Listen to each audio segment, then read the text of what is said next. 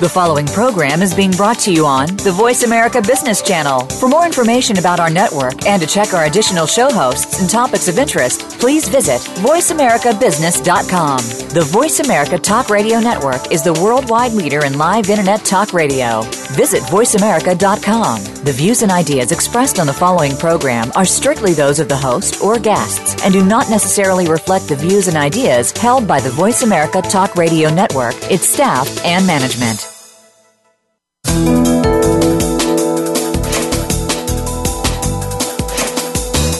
Today, expert knowledge is so highly valued that we learn to lead first as the expert whose mastery of the details helps teams solve problems. Eventually, as your leadership role expands, expert leaders find themselves in a role where others know more. Details are no longer so accessible, and decisions are made without a full understanding. Welcome to Out of the Comfort Zone with Dr. Wanda Wallace. It's time to find out how to make the transformation smooth and flawless. Now, here is Dr. Wanda Wallace. Welcome to the show. I'm Wanda Wallace. We have a great show for today. So, I want to start with good bosses and not so good bosses. We all experience both of those. Everybody I coach has some of each category. And maybe you are a good boss, and maybe you're not such a good boss for some people. So the focus for today is really twofold. First, how can you cope with a boss that is not ideal for you? And then, second, what do you need to be doing if you're the manager to avoid being that not so great boss? Or to put it differently, what do you need to do to be a good boss that also gets results? How do you lead in a way that creates balance, meaning, and purpose? And how can you positively impact the culture of the group that you lead? So, with me today is Karin Hurt. Karin is CEO of Let's Grow Leaders. She's a keynote speaker, a consultant, an MBA professor, years as a Verizon Wireless executive, voted as Inc.'s 100 Great Speakers, um, a t- thought, top thought leader in trust by Trust Across America, and her latest book is called Winning Well The Manager's Guide to Getting Results Without Losing Your Soul. So, Karin, welcome to the show. Thanks so much for having me. It's great to have you here. Really looking forward to this. I know you want to talk about the positive of how do you lead effectively, but I want to focus on the negative first.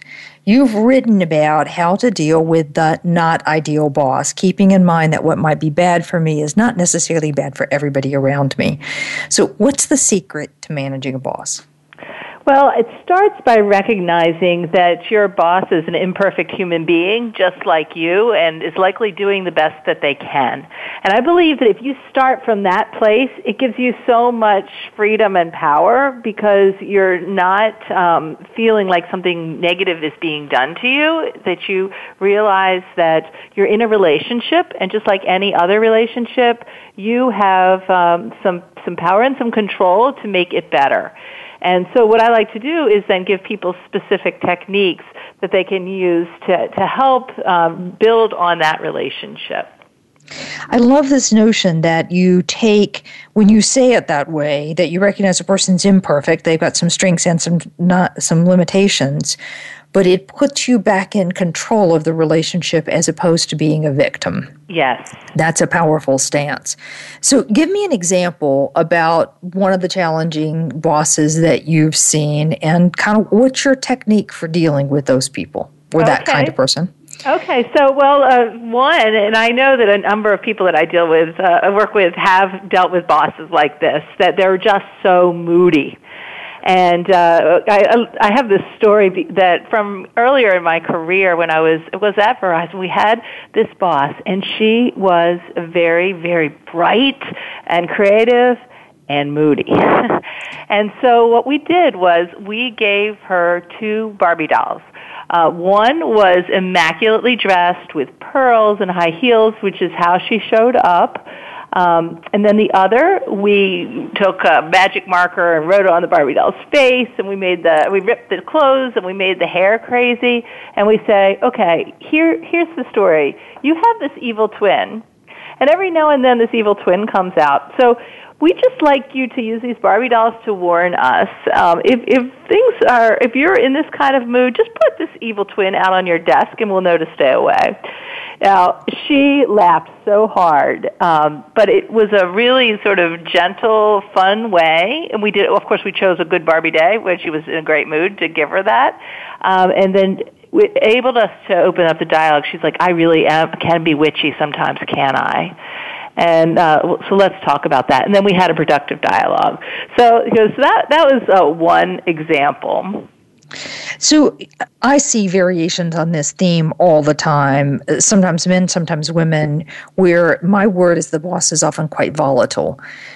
And it's not so much they're moody, so long as the moody doesn't get turned on you. But, you know, a volatile boss is the one that comes back at you. You know, sometimes they can yell and scream, even though that, we yeah. know that shouldn't happen. It does happen.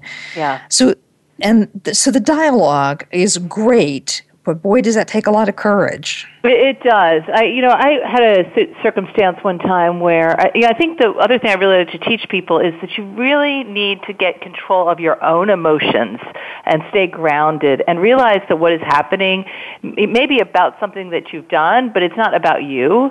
And so you, to try to stay as objective as possibly can with it. So, uh, for example, um, uh, there was a circumstance as I was working in a call center, um, and I had it was about a 300 person call center, and I was about to go give a, a big motivational speech for uh, something that we were about to kick off that was really, really important. And uh, as my uh, my boss came in, and she was visiting from out of town, and as she was walking through the call center, she saw a, a, a rep that had some um, proprietary customer information out, which is like the number one no no in call centers, right? You have to do everything to protect the customer's information.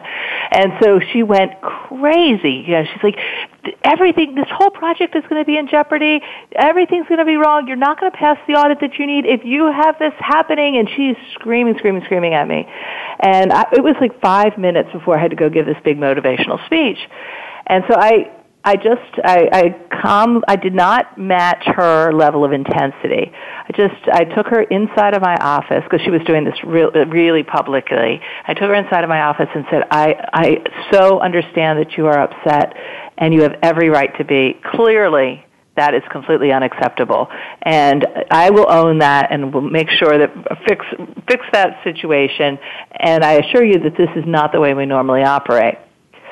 Um, I said, and then she still was screaming, and I said, okay, but here's the deal. I have to go motivate these 300 people, and um, I am not going to be able to lead well from a place if you are have if, you know if, if I am upset. So I have to stay calm. Um, we can revisit this conversation again after my speech. And I walked away. And I, I was very, very nervous because I thought, what is she going to do to me at this point? I mean, I just basically walked out on her conversation. Mm-hmm. And, you know, I gave the speech, she watched the speech, and do you know what? We never had a follow-up conversation. So I, I think, you know, it's almost like a jujitsu move sometimes, you know, when uh, there, if, because the tendency, the human natural thing to do is when somebody is upset is to come back at them and be and match their level of intensity. But if you can stay calm, then it has a soothing effect and it can help diffuse the situation. It's hard to continue to be really, really emotional when nobody else in the room is catching that emotion. Yeah, I mean, this is sort of like the basics of how to deal with an emotional outburst in front of you is to keep yourself calm. And I often say to people, if you just take some deep breaths, if you can lower the tone of your voice so that you slow down your voice just a tiny little bit and you're showing calm, that that's the fastest way to bring somebody else down. Do you have any other techniques, though, that you've used or you tell people to use? Well, um, I have a model that I call the persuade model, and I talk about this in my first book, which is actually called Overcoming an Imperfect Boss. Um, but pers- so uh, this is how do you convince um, someone in a rational way to your point of view. And it works extremely well when you're managing up. And so uh, the, the Persuade is an acronym, um, but private, P is for private. Make sure you're doing it offline and not confronting people in front of their peers, your peers, and you know, you're just really having a private conversation. Um, emotion, you're keeping the emotion calm and, and have an even keel. Um, research, you're collecting data and making sure you've really done your homework about what you're trying to do. Um, you know, share, share your concerns frankly. Speak, speak your truth. Um, share why you're concerned about the business or the impact on the business. And then U is for understand, um, that you really want to listen carefully to their point of view. Um, and then A is acknowledge, acknowledge their point of view so they understood that, that you get them, what they're trying to say. Um, D is for data because often after you've done all that, there's still more data. You've done your research earlier, but now you got to maybe go back and get more data. Um, and then engage is E, uh, and that's this is my favorite, which is engage your supporting team. Um, so p- maybe people who would have it normally have a different opinion than you, and have them come in and help support your, what you're trying to accomplish. Um, so, for example I was trying to convince a boss one time that we really needed to lower quotas, and I was a sales director, and that, uh, that the team's getting discouraged, and you know, um, if by lowering quotas it would be motivational. Well, of course, you know, that would lower my quota too. So I, you know, I could ha- easily have an ulterior motive there. But I brought the finance guy in. Now, you would think the finance guy would not want to lower quotas uh, because that would be make uh, be, you know, you now be having to pay out more compensation. But he said, absolutely, we got to do this. Give them a taste of uh, of success, and that will be motivating. And so he went with me to my boss and explained why we needed lower quotas, and they did. That's fabulous. I love that. Um, I I often talk about it in terms of find your allies. Yes. Because if you're the only one who thinks that you're not going to get it through, if you can find somebody else who thinks the same thing, then you got a better shot at getting your answer through. Yeah. Okay, so we have in the midst of an explosive boss that the tactic is to stay calm, mm-hmm. to speak the truth, to find people who support you, to take it offline, to be private about it, and offer to come back at a later point, which is exactly what you've done. Let's shift and talk about a different kind of boss. The second one I hear the biggest complaints about, and I'm going to use the word aloof, meaning they're distant they're hard to read. They often feel cold, though they don't think they're being cold. You just can't get a connection going with them, and you're quite ne- never sure where they're coming from. Have you seen that type, and what's your advice? I have. And I'd say the first thing I would say is try to figure out why they are this way. Is it their is it just that their personality um, is they're they're acting this way to everybody, or are they disengaged? Because if they're if they're disengaged and they you know maybe they're already moved moved on psychologically to another job, or um, you know they're getting ready to retire, I think you really need to understand which of those two things, you know, and or maybe other things are happening. Um, if they are are very aloof, it could be that they they're of the mindset that they ought to be extremely private. And so I would say, you know, there I would just offer and say, what can I be doing to better support you? I really want to be as successful as I possibly can be in this job. And so what do you think I need to be doing um, to make a better impact? And initiate the conversation. Um, and, you know, you don't want to say, hey, you're aloof, but you just do want to say, I really care about having a really great relationship with you. What does that look like? How can I be most helpful? And it's very hard at that when, when being asked something that direct to, just to say, oh, everything's fine, right? I mean, if they say, oh, everything's fine, okay, well, that's, that's great. I'm glad to hear it's going well. I want to make it fantastic, right? And so you push the envelope a little more and see what they say. Now, if your boss is just totally disengaged, which I have experienced and I have seen, I, I get that complaint a lot from my clients. And I would say this gives you an opportunity here um, and maybe some flexibility to really do some creative things. Um, so first of all, if your if your boss isn't paying that close of attention, you probably have more opportunity to experiment and do some things uh, to improve the business that you without having to go get approval. So I'd say you know the first thing there is um, you know stay within all the parameters that you need to, but um, having a disengaged boss can actually be a blessing because you can take on more of that role, strategic role. Um, okay. Yeah, I would say if they're disengaged, you also now have a, um, it kind of forces you to broaden your network, right? To seek out mentors, uh, to focus more on building your peer relationships. And so that is what I would do there. And so stop relying and wishing you had uh, a, boss that you don't have, but figure out who else you can draw in to be part of your support network. Um, so those are those are a couple of things. That makes sense. And then we're also back to the same thing you said before in your persuade model the notion about engaging your supporting team. Yes. So it's not just me going out doing whatever risks I want to take, but bringing other people along with me, expanding my network, expanding my influence. I like that idea. So, Karin, talk for a minute about, you know, we all come in the world as introverts or extroverts is kind of a big category. And an introvert, I'm going to use a classic definition for this, is somebody who gets energy from being able to pull inward and think inwardly. Mm-hmm. An extrovert is the opposite. They get energy from being able to talk, engage with other people. Often, if we're mismatched on style, so that I'm an intro- extrovert dealing with an introverted boss, I can never get any energy out of them. What's your advice in that scenario? understand understand their style and it, so it's it's very interesting because um, I, I just had this conversation this week with a client uh, because he's extremely introverted and I I know you'll find this shocking and pretty extroverted. Uh, so we were um, we were talking. We had this big strategic meeting with a whole bunch of other players, and at the end, he was just exhausted, right, from all of that extroverting. And and so, but we just talked about it. You know, he said, "I'm I'm just done." And I said, "Okay, it's because we just had this big meeting. That makes so much sense. I'm all pumped up." Because I've just extroverted, you're exhausted. So let's just take a break, right? And uh, so we went, he had some tea, and then we came back, and then we were able to really focus for the rest of the day. So I think understanding that your styles are different and accommodating that is important.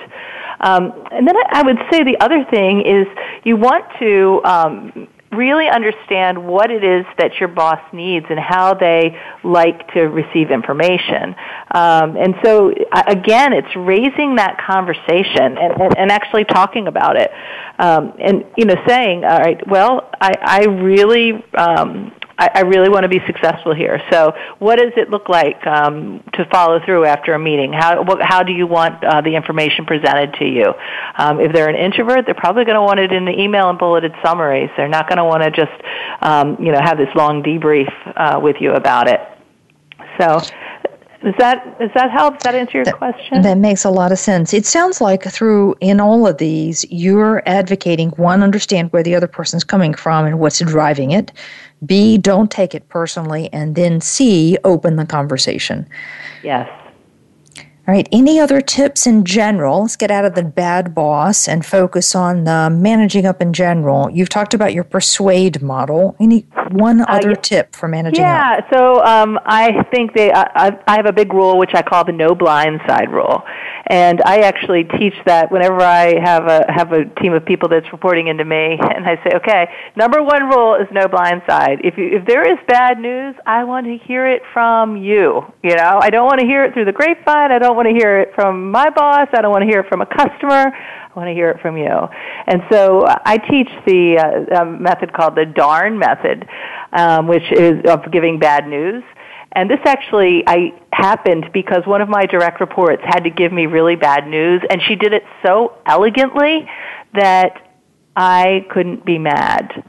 And so I, I wrote, I'm like, okay, there's got to be an acronym for this, and I, I figured one out, and I, and now I teach it, and it really, it's so simple, but it's darn. So the first is disclosure, like, okay, I screwed up, or we have a problem, or this happened, and just be very matter of fact about what's wrong there.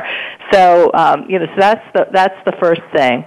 Um, and then from there, you want to say, um, okay, so then you're going to acknowledge what happened and explain it. Um, and then, so then what you really want to do is take responsibility, the R, responsibility, right? And then you're going to talk about next steps. So, you know, even if your team screws up, taking accountability and say, okay, this happened. I own it. I should have been paying closer attention, or um, perhaps the, the you know the training wasn't good. Just take responsibility. Don't blame your team, and then from there say, okay, this is what the next steps are. This is how I fix the situation, or this is what I need from you to help me fix the situation. And by owning that, that you are managing up so well because it's very, very difficult for um, your boss to be really mad at you if you're already admitting that you've made a mistake. That's fabulous. I've interviewed a number of managers asking them how they would like to someone to say no. Most managers don't want to hear no or bad news to begin with, mm-hmm. but it happens. It's inevitable as part of the job. And there's a very similar story. So I really like your acronym acronym DARN. Disclosure, acknowledge, responsibility, and the next steps. What are you going to do about it? Don't just come to me with a problem. I want to know what's going to happen now. I love that. Number one rule, no blind sides. And then I also love your persuade model as another way of managing up. So do it privately, re- keep your emotions calm, do your research and your homework, um, share your concerns and trust, uh, build trust in that one. Understand, listen carefully, acknowledge what's going on, go back to the data again and engage. Make sure you have a supporting team around you. All right, we're going to take a break. With me today is Karin Hurt. Karin is CEO of Let's Grow Leaders. The book is Winning Well Manager's Guide to Getting Results Without Losing Your Soul. Karin also has fabulous courses that are available online on her website, letsgrowleaders.com. We'll be right back. When we come back, now I want to turn this to the positive and I want to talk about what is it that the best of managers do any rate and how do you, how can you improve your management and leadership capability. We'll be right back.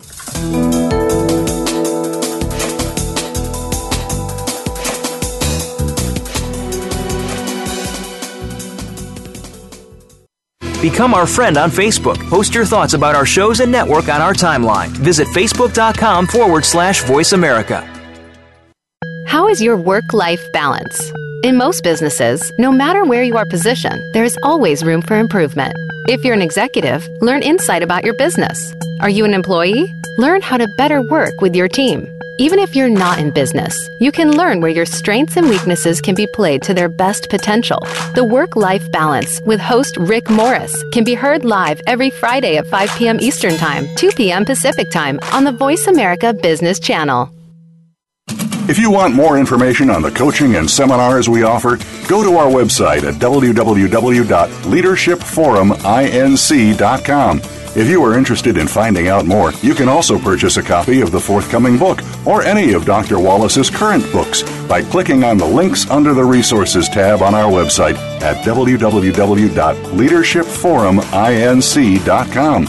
You're also sure to find some handy links, videos, and more to help you create a winning strategy for your organization.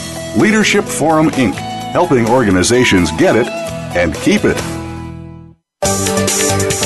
The boardroom to you, Voice America Business Network.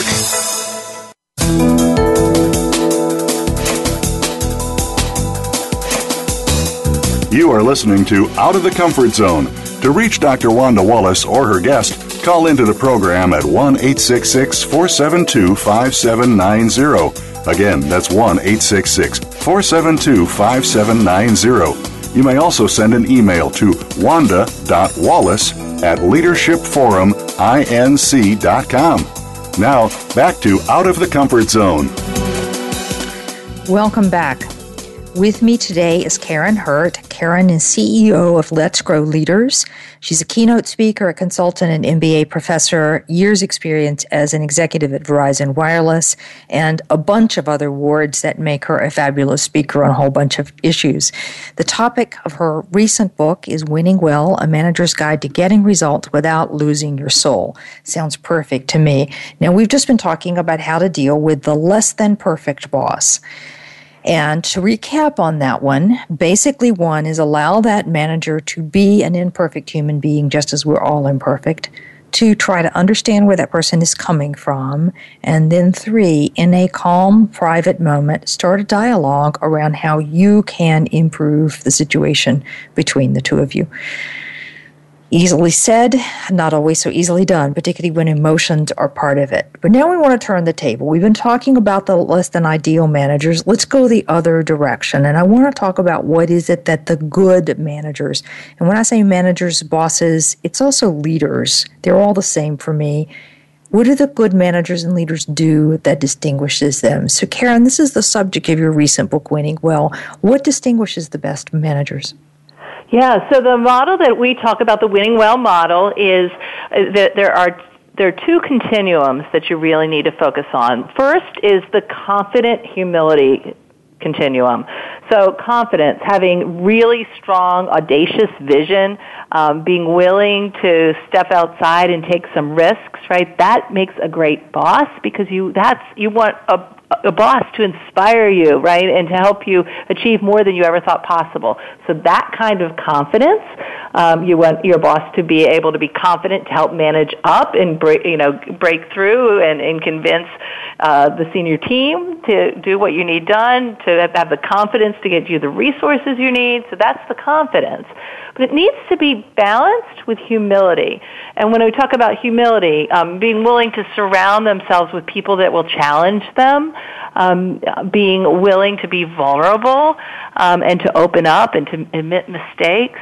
And so it's that it's having both of that that very important confident humility dynamic is the first part, and then the second part is results, balancing a really um, aggressive approach to achieving results because you, you, let's face it, you want a boss who's going to help you accomplish what you're there to accomplish, right? Holding you accountable.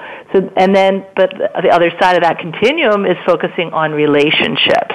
And so, um, you know, getting to know you as a human being, um, being willing to uh, work sideways across departments to help you get things done, uh, to be be a leader that people want to follow. So when you have that sweet spot of confidence and humility and results and relationships, that's where you really see uh, the winning well uh, type of behaviors coming out. I love those two, and I love the notion of the balance between the two of them because we certainly see leaders who get out of balance in either one of those continuums. So you can see leaders who get overly confident without any humility, and that tends to feel like a really rocky ride on occasion. Yes, when you you know the, the, we say when confidence is uh, outweighs humility and results are outweighing relationships, that's where you're really getting see managers who are very sh- focused on getting the short term results, no matter what it takes. But they're burning out employees over the long run. Um, they, people are feeling like they're working in an abusive environment. They're stressed. You're going to see a lot of turnover. People are going to feel, feel frustrated. Maybe they're feeling like victims. So that's what happens in the scenario that you're describing there. All right, now what about the other direction? This implies that you can be too humble. Absolutely. So if you've got a situation where your humility is outweighing confidence and there, people are overly focused on relationships and what people think about them and more so than results, that's what we call the pleaser manager. Um, and so they're so focused on being liked, they're not really accomplishing anything. Um, you see, you know, like politics of, of hiding uh, come out. Maybe they're very reactive, um, not taking accountability for what needs to happen. And although you know, working for someone who's you know a manager who's soft like that uh, may feel good for the first week, and you say, "Oh gosh, this is such a nice guy," but if you're not accomplishing anything, you you you will soon be very very frustrated working for a person like that. And the other thing is they they shift onto who they're trying to please. So if all of a sudden they're uh, doing everything they can just to please their own boss, even if it's not the right thing, you're going to see a lot of negative behaviors come out as well. Okay, so let's go the other extreme. This whole notion of relates results in relationship. Um, without a doubt, people say to me. In fact, one of my favorite uh, sports coaches in the soccer slash football world, depending on which continent you're sitting on, says that if you want people to follow you, what you do is got to win. If you're not winning, nobody's following you, and that's yep. your results notion. Yep. But what about the manager that's too focused on the relationships? Yeah, Does that always so- come with too much humility? It does not always come with too much humility. I think if you see people, that's where I see you falling into what we call the gamer uh, category, where people are so focused on, um, you know, they're they're not really focused on the re- results. They're focused on the relationships, and they are playing a lot of games to get people to like them, to get people to do what they want to do. Uh, maybe they're talking out of both sides of their mouth, um, saying one thing, doing another, and just to try to preserve relationships.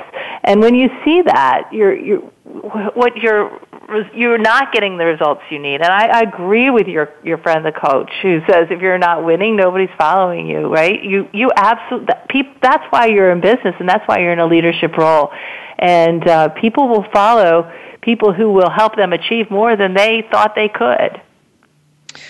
That makes a ton of sense. I, the the um, manager that is too focused on the relationships reminds me of the description that we often give, where it's the last in principle, meaning the last person in their office is the one who gets what they wanted, and what yes. you just need to make sure is you're the last one in, and yes. nobody comes after you.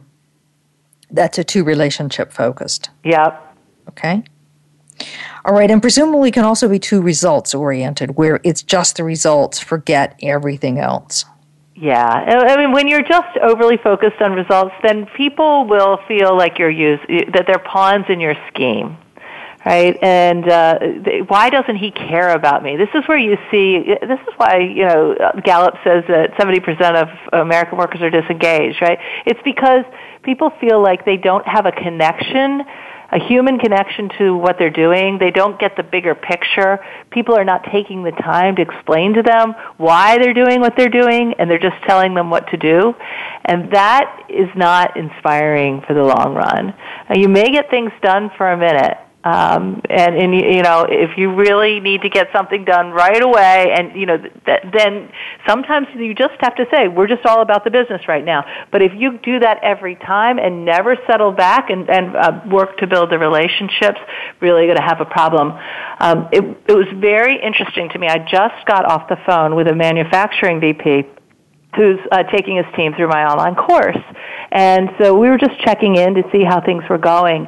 And he said, You know, the thing that has happened that is so astounding to me?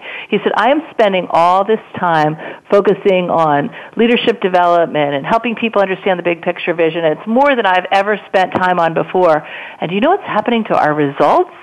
He says they are like on this upward trajectory and every single item in our scorecard is getting better.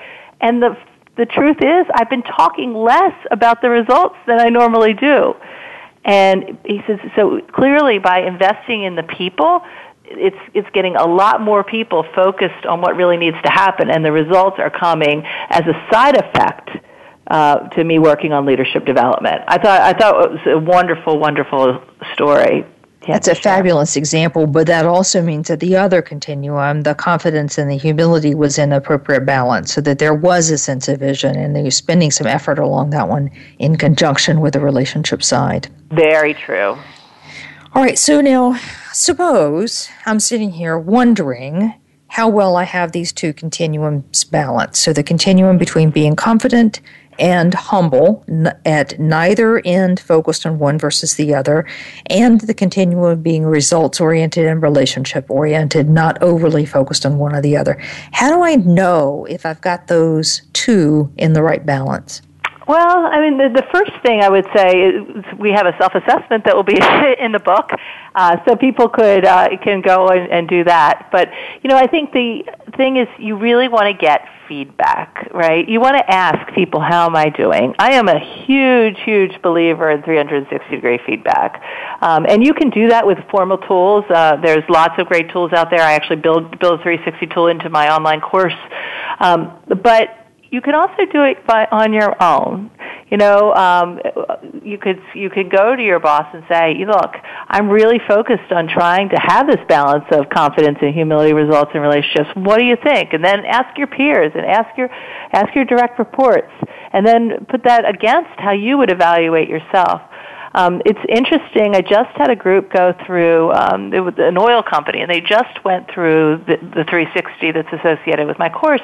And this one woman said, "It's so interesting because everybody rated me higher than I rated myself." Mm-hmm. And she's like, "I think I have a confidence problem." And so we had a really good. First of all, she she was open to saying that in front of all her peers, which I thought was very very interesting.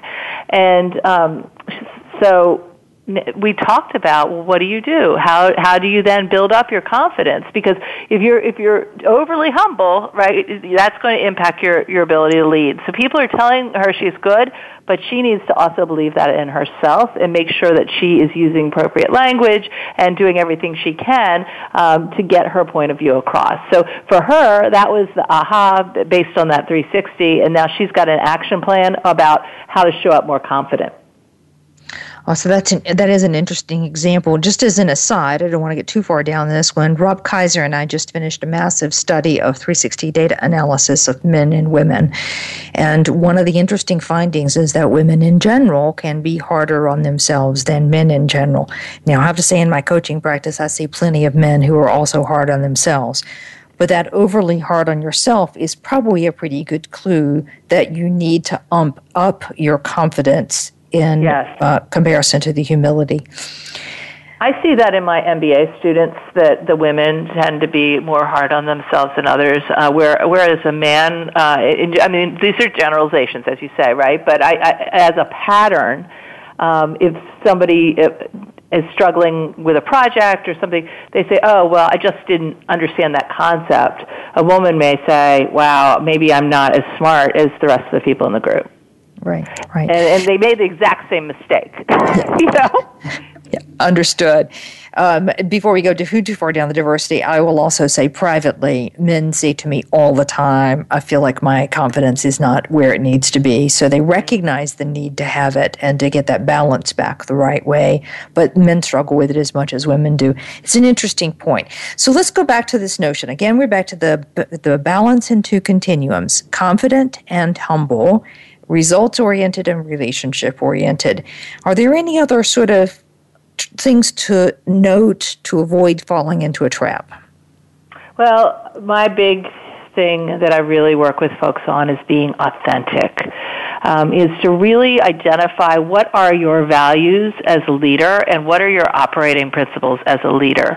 Uh, I, I developed a personal practice kind of early on in my career that anytime I was moving to a new position, I would write down, I would take out what the values that I believed, I had written them down, the values and the operating principles, and every time I would move into a new position, I would pull out that sheet and I would say, okay, how did I do in the last job? About operating according to my values and my operating principles. And what do I need? Are these still the things that are going to make me successful in this new job? Is there any lessons that I've learned along the way?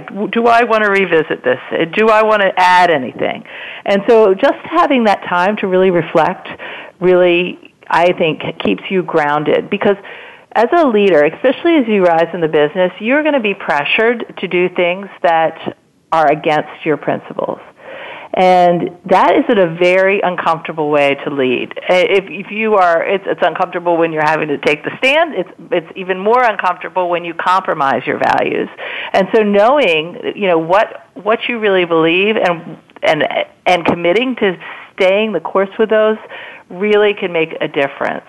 Um, I, I know that there's a number of times where I had to really stand up for something or someone um, and I was very, very worried about my career.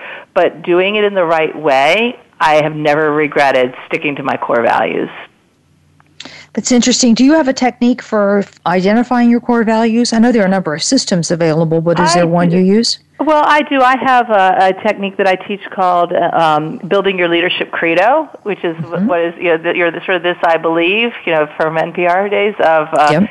yep. And so I say you know you you basically you identify what are your values, um, and so you, you write them down, and then what are your operating principles. So um, you know like for me, uh, one of the one of the operating principles that I learned too late, I think, in my career, I wish I had learned it earlier, was that your, your peers are your lifeline.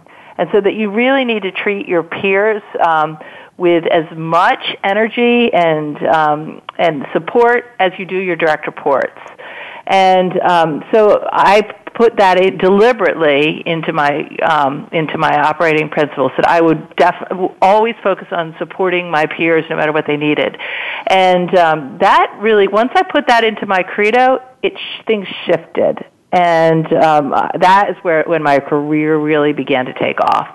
So think about where are your blind spots too, and and make sure that you've got some operating principles that um, you know, that are there, and then from there, um, so th- that credo exercise then says what are your values, what are your operating principles, and then what are some specific behaviors that you really need to focus on in the short term to make sure that you're living according to those things.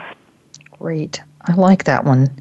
I love your um, operating principle, this notion about peers. I often say to people who are struggling internally with their career and getting the right momentum first is unless your peers are following you, you're not going very far. Yeah. Because ultimately that is what is going to drive it. And the second, I talk to so many people who have fabulous external relationship skills. Just turn those relationship skills inside so that mm-hmm. you're treating people internally the same way you would be treating your customers. That's an example of an operating principle, but I like that notion of what are the rules in effect I want to be sure I live by and making sure that any blind spots I know, I have an operating principle to cover that one. Yeah, so for example, another operating principle is that I am going to meet one on one with every member of my team each week. Right, that's uh, operating principle. Now you're going to fail sometimes, but if you make that and, and that is a core thing way you're going to lead, then you've got to hold yourself accountable when you keep pushing it off. Okay. All right, so I can imagine back to your model of winning well that if I sat down and said, even if I couldn't quite get the values, I'd probably get a few of them, but I could go to the operating principles and I make sure that I've got the two continuums balanced in my operating principles the confident and the humble, the result and the relationship. That that would be pretty good acid test for whether I'm avoiding any blind spots, blind uh-huh. traps. Uh-huh. Okay. All right, we're going to take a break again. When we come back, I want to tell. So we've been talking with Karin Hurt, CEO of Let's Grow Leaders. If you're interested in Karin's online courses or taking your team through that, the website is letsgrowleaders.com. The book is Winning Well Manager's Guide to Getting Results Without Losing Your Soul. And as you just heard, there's a 360 assessment that's part of that book. The notion of the best leaders and managers keep a balance between two continuums staying confident and staying humble, staying results oriented and staying relationship oriented. And they don't let either of them get too far out of balance for too long of a period of time. When we come back, I want to talk about the culture. So take this out of me as an individual leader and into the culture that I create around me. We'll be right back.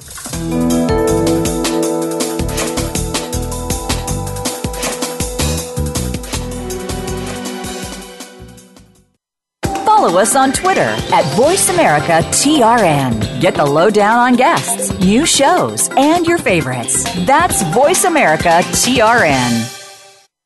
If you want more information on the coaching and seminars we offer, go to our website at www.leadershipforuminc.com. If you are interested in finding out more, you can also purchase a copy of the forthcoming book or any of Dr. Wallace's current books by clicking on the links under the Resources tab on our website at www.leadershipforuminc.com. You're also sure to find some handy links, videos, and more to help you create a winning strategy for your organization. Leadership Forum Inc., helping organizations get it and keep it.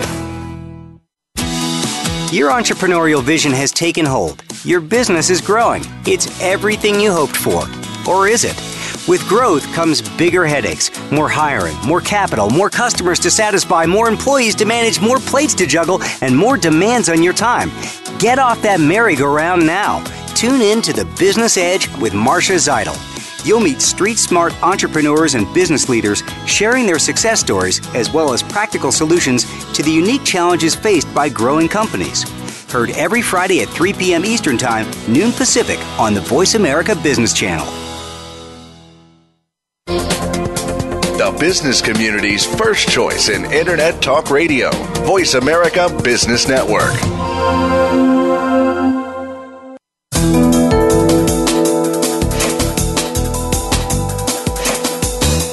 You are listening to Out of the Comfort Zone.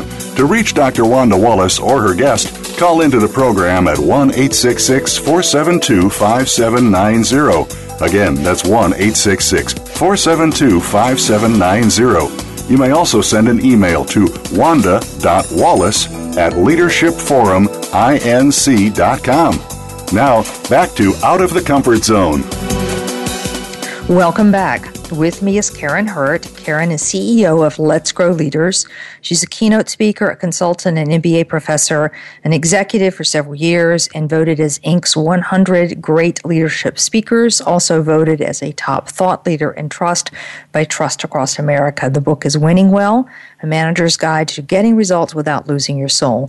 And we've talked about how to deal with managers who are less than ideal and recognizing that they're just uh, imperfect human beings like all of us and some tactics for managing through that. And then we turn to talk about what makes for the most inspirational, admired leaders. And Karin has given her view that that has to do with balancing two continuums one being confident and being humble, as well as being results oriented and being relationship oriented. So, Karin, I want to turn now and talk about the culture. Now, do you also describe cultures of companies as having a balance between those same continuums? Absolutely, yeah. I, you know that is. Culture is all about values, right? And, and where are you placing your values and how are you operating according to your values? And so, yes, you need, you know, we have, we see it all the time, right? Our com- companies that have either confidence or humility out of balance or, or overly focused on results and not focused on relationships. So it is how are people acting throughout and what are the cultural norms and uh, uh according to those uh, four continuums. And how are they showing up those companies showing up in the world and interacting? And, and do they have the confidence to take the bold moves that they need to take? Uh, or do they have the humility to be willing to change course if they if they need to change course? That's interesting. It reminds me, thinking about this, reminds me of a CEO I know who value absolute total core value is about excellence and about people who are really top of their game in everything they do. Needless to say, that means that it gets to be very results oriented, and the culture that has been created underneath him is a very results driven culture. Mm-hmm. And that leads to a little bit of dysfunctionality in some ways, a bit of winner take all. Yep. Okay. Yep.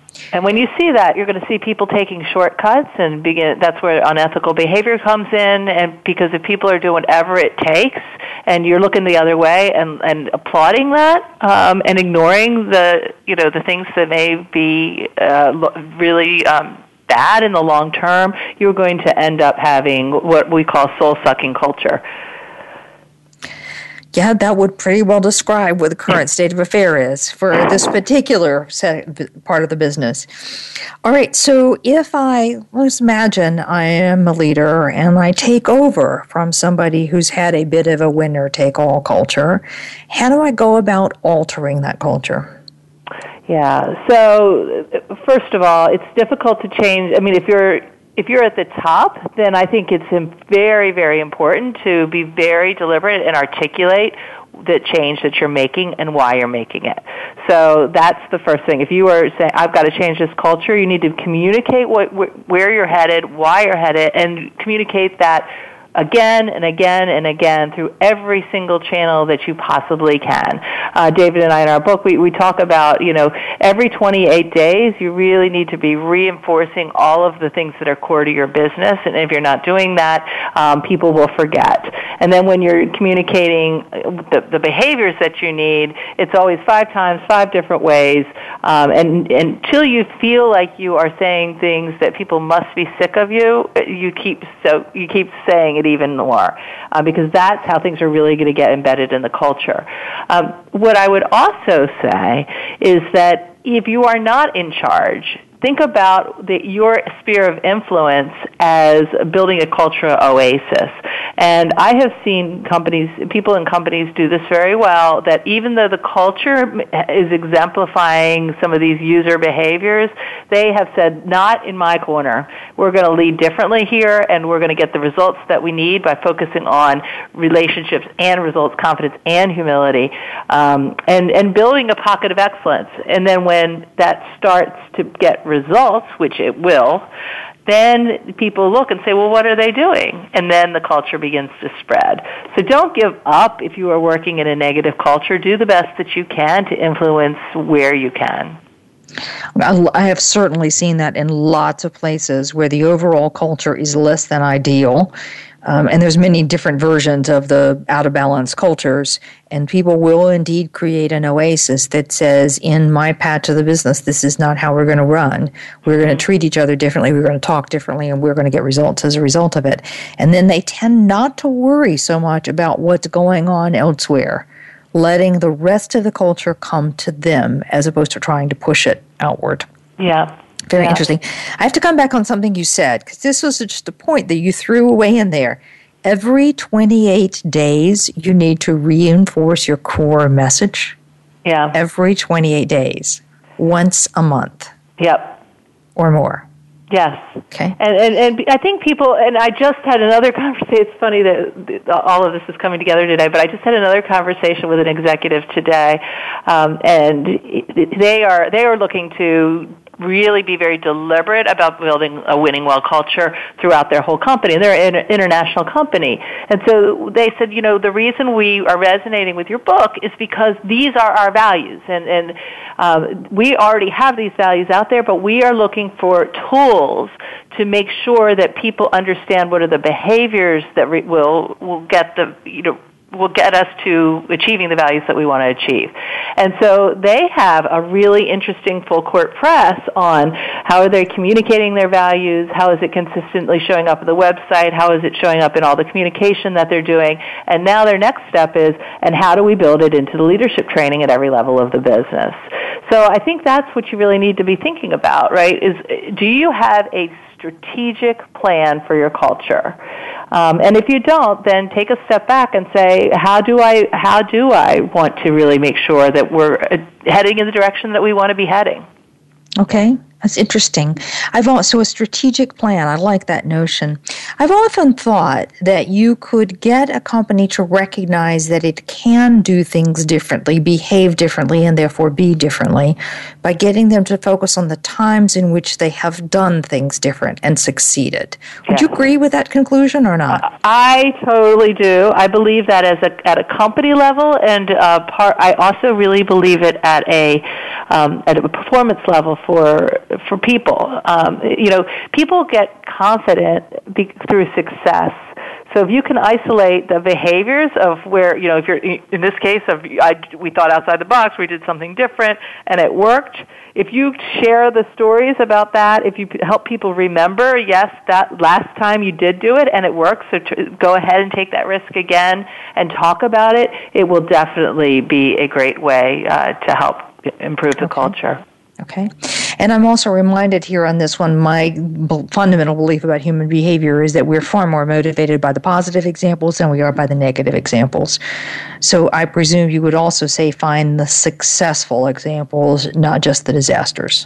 Oh, absolutely. You know, uh, appreciative inquiry is a, is a great technique for that. Is you know, tell me about a time that you worked on a team that was fantastic. What what are the behaviors that people did? Well, how did people talk with one another? Right. That's a great way to have a conversation about team dysfunction versus, gosh, why is this team so hard to deal with? Let's talk about what we need to do to fix it. Okay. Right so if you talk about, okay, remember the time that you worked on a positive team? Okay, so we've now established you can be a team player, right? So how do we get more of those positive behaviors into our current situation? All right. I love that one. So, again, the notion is where's the culture on these two continuums the humility versus confidence and the results versus relationships. And then to have a very strategic, deliberate plan as a leader, even a leader within your area of influence or a leader in a larger sense, that you're going to communicate and communicate and communicate and find stories and examples and show people that it's possible. Um, and you said every 28 days. I just have to say that one more time. It's so important. Let me shift this just a bit. Uh, we say we want leaders that inspire. It's a big word. Mm-hmm. It's hard to know what it is I do that inspires somebody. I know if it happens or not, but it's hard to have a checklist of what do I need to be doing if I'm inspiring. Is your four point model or your two continuum the secret to inspiration? Uh, well, first let me say, I don't think you can inspire someone. You can help them become inspired uh, themselves, but it's you know, is it is it a push or a pull, right? You know, you, you, I don't believe you can inspire someone with the you know, rah rah, go get them, right? It's it's how yeah. are you connecting them to what they value to what it is that you're trying to accomplish. And by helping to make that connection, it really draws out their intrinsic motivation to do what it is that, um, you know, what to get them moving in the direction with you where you want them to head, but because they want to be there. And so and that's where the you know in this model the you know the, the inspiration comes from the whole confidence piece, but it can't come without that humility to say I can't make anybody do anything right? Um, David Dye, my co-author, uh, in his other book, he he talks about um, uh, everybody's a volunteer. You know, you've got to think about it that way. And if you think, if you approach uh, people, even if you are paying them as a volunteer, uh, and use some of those same behaviors, that's when you really are going to get um, the best out of people. Well, that's an interesting notion of what it means to lead. And if you think about the mobility that we're expecting from millennials, for example, the notion that everybody is a volunteer in spite of whether you, how much you pay them, that's an interesting idea. I also like your correction that inspiration is not something I can do to someone else.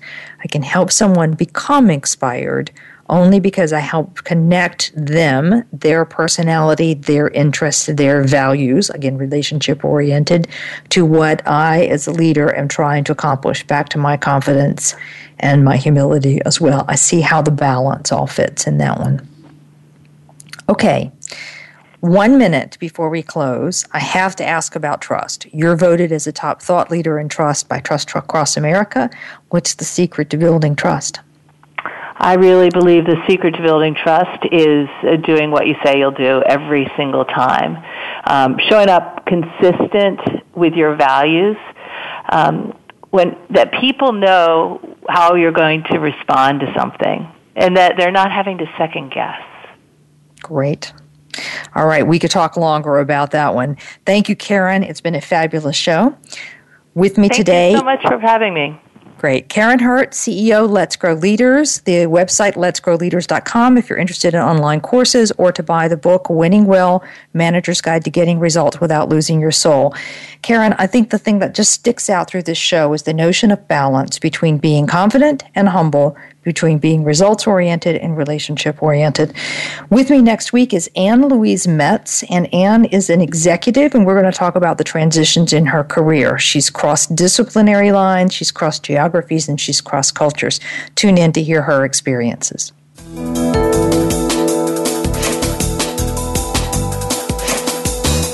Thank you again for joining us for Out of the Comfort Zone. Tune in again for another edition with Dr. Wanda Wallace next Friday at 11 a.m. Pacific Time and 2 p.m. Eastern Time on the Voice America Business Channel. Take charge this week.